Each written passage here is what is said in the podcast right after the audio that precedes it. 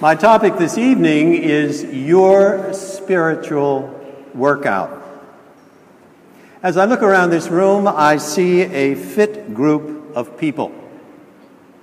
I wonder how many of you run, power walk, do yoga, swim laps, bike to work, lift free weights, play ultimate frisbee, watch and use exercise videos. If you do, your bodies are firm and well toned, muscles taut and well defined, respiration deep and efficient. You have stamina for lengthy physical challenges. Your immune systems resist infection. But even if the answer to all my questions is no, no, no, and no, even if you're a slob like me who never met an exercise routine I couldn't grow to loathe, and generally sits down when I get the impulse to exercise, even so, you've just experienced the Olympic Games and seen the results of years of conditioning. Even so, you are aware that all the fall sports teams at nearby colleges are training hard, getting ready for a competitive season in football, soccer, cross country, or field hockey. Has it ever occurred to you that as a Christian, you are supposed to spend at least much, as much time and effort training your spirit as you do your body? that there are spiritual exercises for the people of God just as vital as your physical workouts. And if you are not here tonight as a follower of Jesus, but as someone seeking God and exploring the Christian faith, our topic may clarify for you the difference between a nominal Christian and someone who can really be trusted to tell you something about what it's like to have a relationship with God through His Son, Jesus. Consider with me our first lesson, the story of Jacob. Jacob the supplanter who forced the sale of his older brother's birthright and then cheated him of their father's blessing. Twenty years earlier, Jacob had fled from Esau's wrath but now he returns a changed man. He too has been cheated by his father in law Laban, cheated twice, in fact, and leaves Laban's household secretly and without permission. He now returns home with two wives and eleven sons, fearing the reception he will get from his brother. He is not reassured by the news that Esau is headed his way with 400 armed men and he sends his wives and children to safety to face his destiny alone. Yet years before, Jacob had dreamed, and his dream was a vision of God's promise to bless and protect him. Can Jacob still trust that promise in these circumstances? That's a question that you and I face on a daily basis.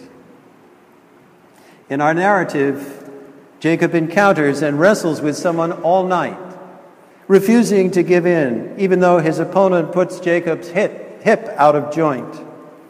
At daybreak, he demands a blessing before he will let his opponent go. And Jacob receives the blessing of God. For God is his opponent, as it turns out.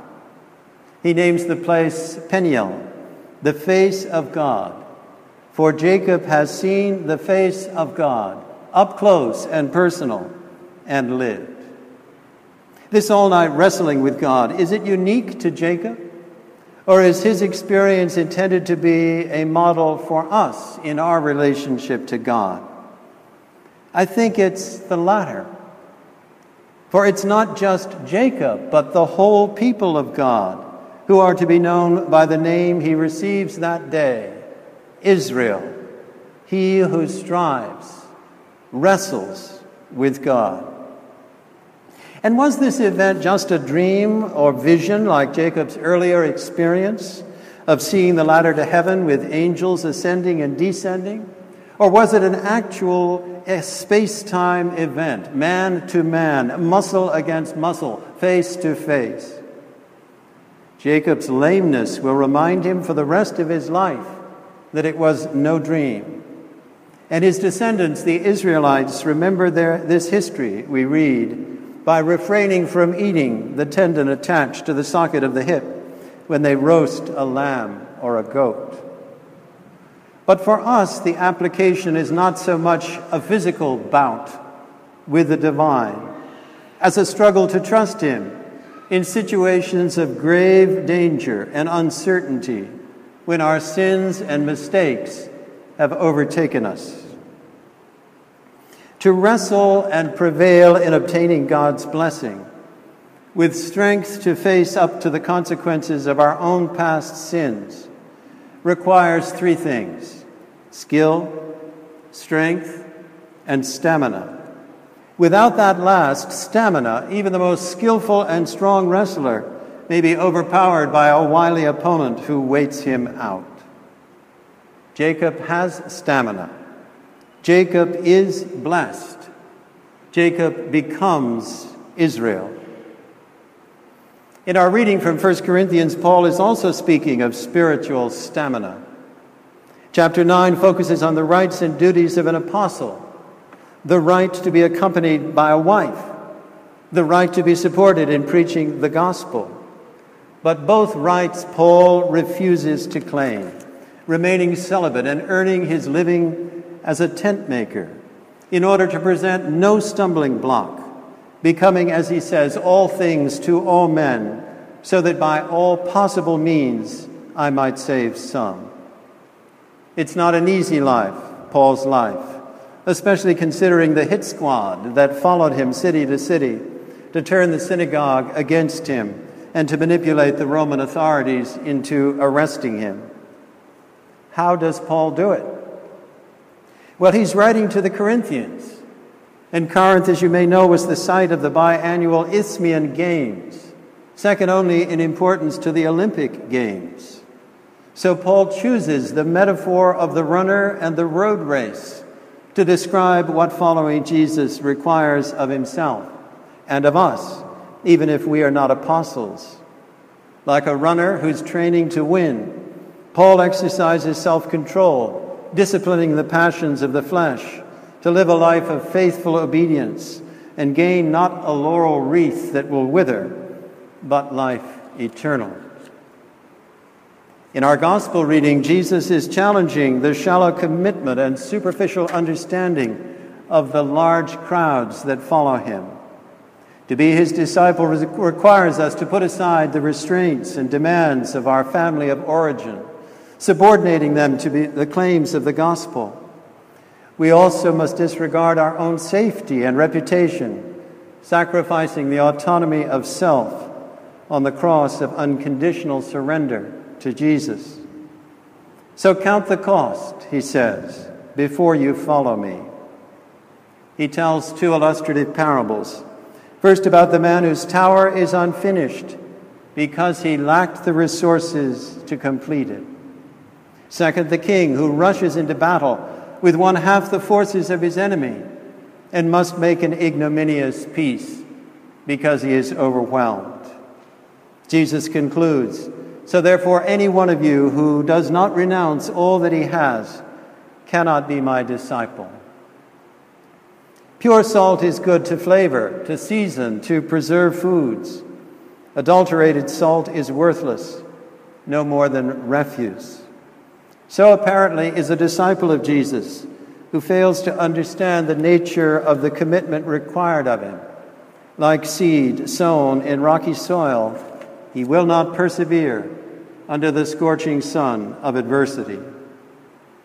So, how do we gain the spiritual stamina to wrestle all night like Jacob, to obtain finally the only true blessing, which is the vision of God? How do we, like Paul, train ourselves to win the race and obtain the prize in our own Christian walk?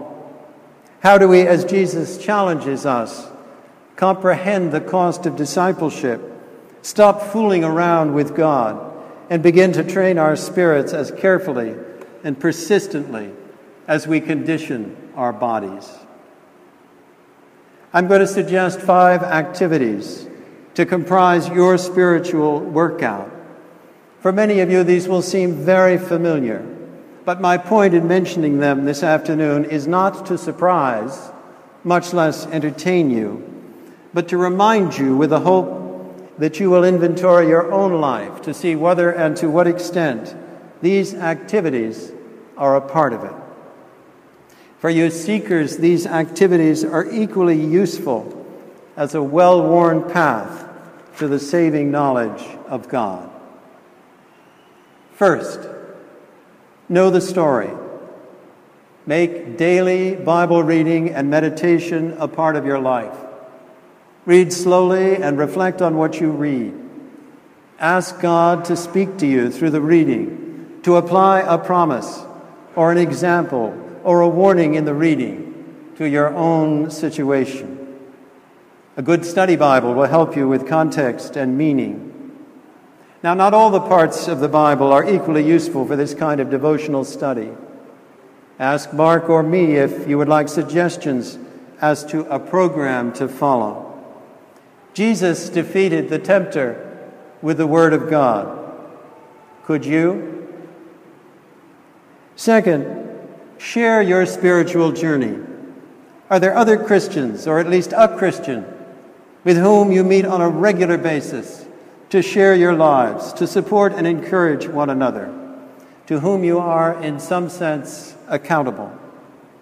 Spiritual direction can be helpful, as can prayer partners, but a neighborhood group of seven to ten can offer the variety of life situations and experiences that strengthen mutual support. And mutual support is the heart of fellowship.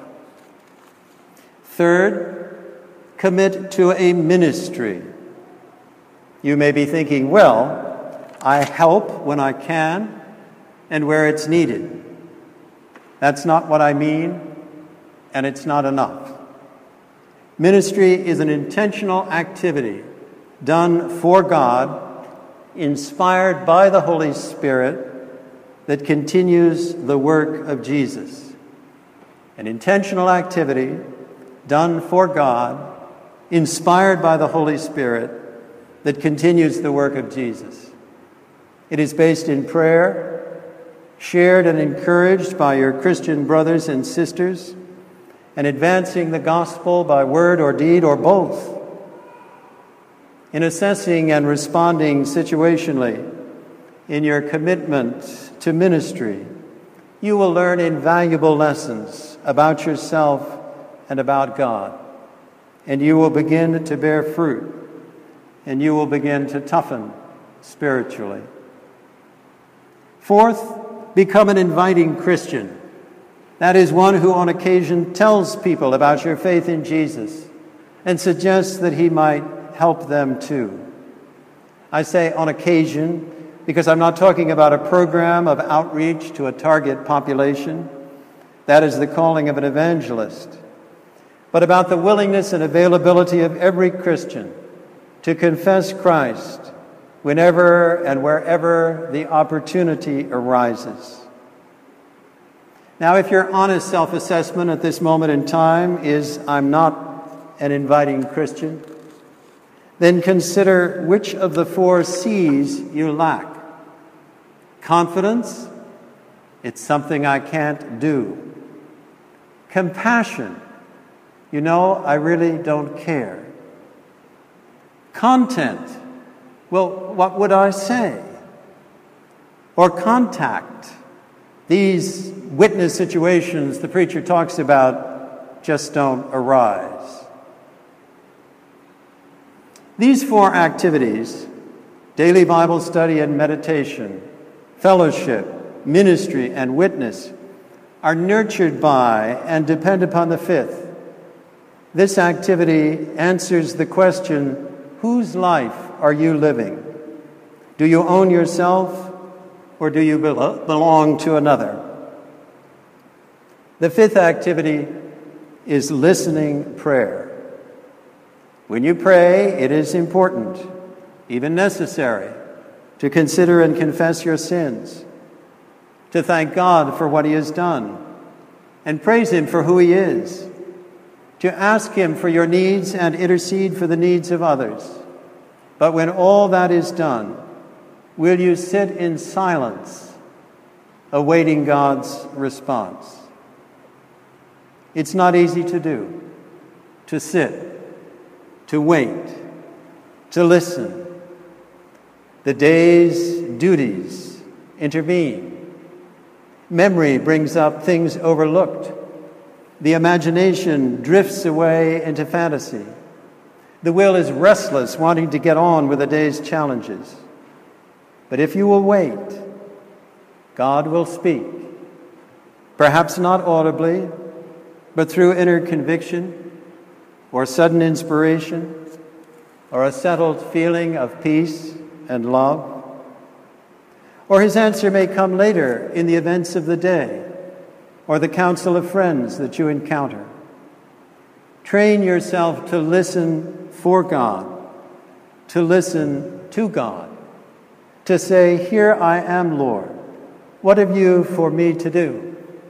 Speak, Lord, for your servant heareth. Out of the listening prayer, you will receive guidance for ministry, opportunities for witness, effectiveness in building fellowship, and lasting applications from Scripture study. So I suggest these five activities, pursued systematically, should comprise your spiritual workout. But make no mistake, I'm not preaching salvation by works of the law. This is not the new legalism. As Paul puts it, you and I are saved by grace through faith, and not by doing these five activities on a regular basis. So, what purpose do they serve if they are not mandatory in the ultimate sense of that word? These activities, if not mandatory, are necessary to make real for you the promise in our psalm today. Listen to Psalm 25, verses 4, 5, 8, 9, and 10. Make me to know your ways, O Lord. Lead me in your truth and teach me.